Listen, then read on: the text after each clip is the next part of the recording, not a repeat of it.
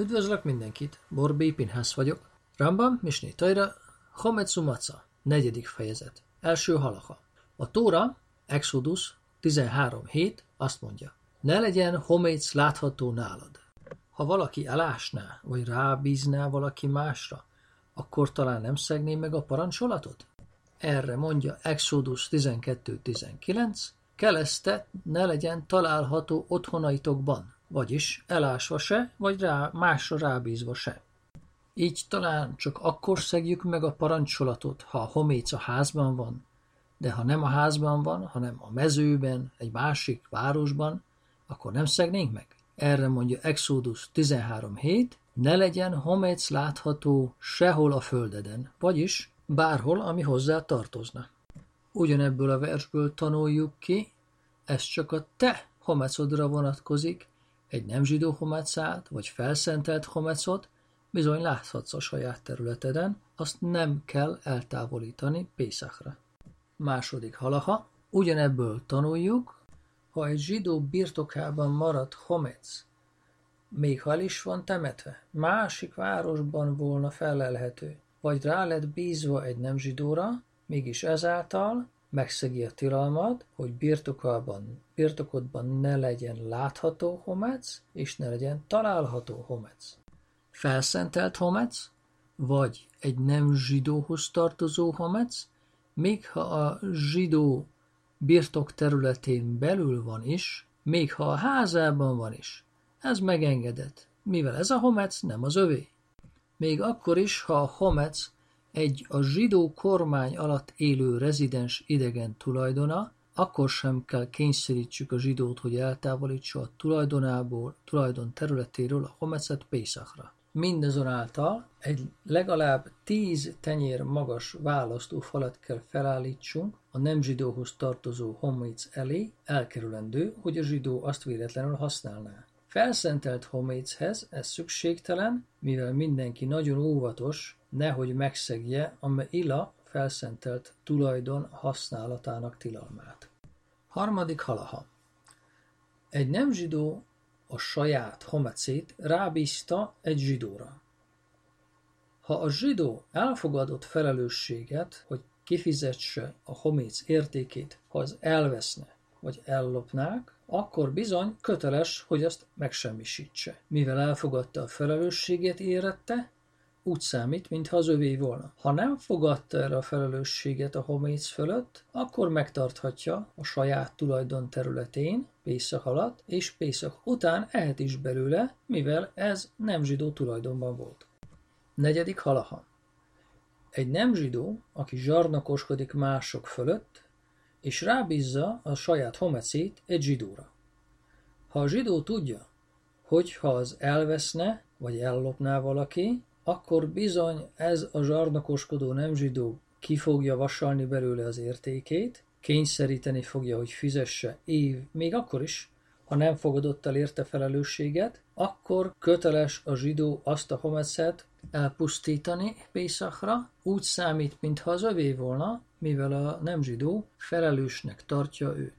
Ötödik halaha. Egy zsidó átadja a saját homecét egy nem zsidónak egy kölcsön garanciájaként, és azt mondja, ha nem hozom meg a pénzt mától számítva egy valamilyen adott dátumig, akkor visszamenőleges hatállyal a mostani pillanattól kezdődően a tiéd ez a homéc. Ebben az esetben a homéc a nem zsidó tulajdonának számít, és használható lesz Pészak után. Ez akkor érvényesül, ha a dátum ki lett jelölve Pészak előtt. Ha azonban nem mondta neki, hogy birtokodba kerül ez a homec visszamenőleges hatállyal a jelen pillanattól, akkor ez a homec úgy számít, mint egy letétbe helyezett tárgy, ami a nem zsidónál van, és tilos lesz abból bármiféle hasznot látni Pészak után.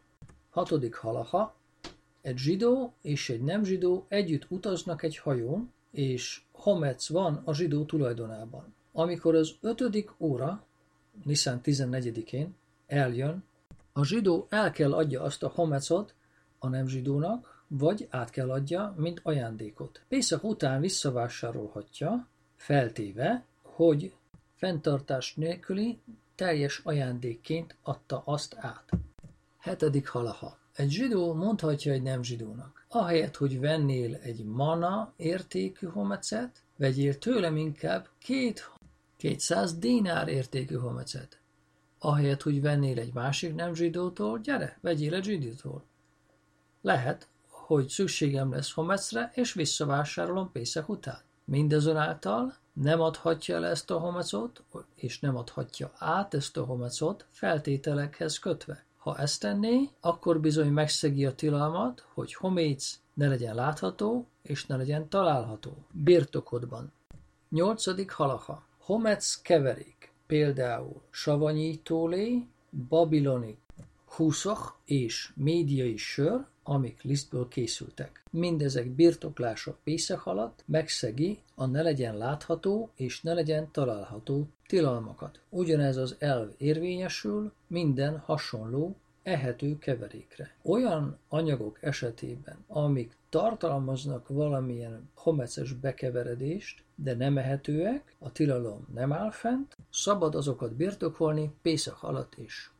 9. halaha, példa az előzőre. Cserzővájú, amiben lisztet és állati bőröket helyezünk. Még ha csak egy órával a homec megsemmisítésének határideje előtt tettük is oda, ezt megtarthatjuk. Ha a cserzővájúba csak a lisztet raktuk bele, állati bőrök nélkül, három nappal a homec elpusztításának, megsemmisítésének határideje előtt megtarthatjuk azt a lisztet, mert ennyi idő alatt bizonyos, hogy megromlik, ehetetlenné válik. Ha azonban három napnál rövidebb a hátralevő idő, akkor azt a lisztet meg kell semmisíteni.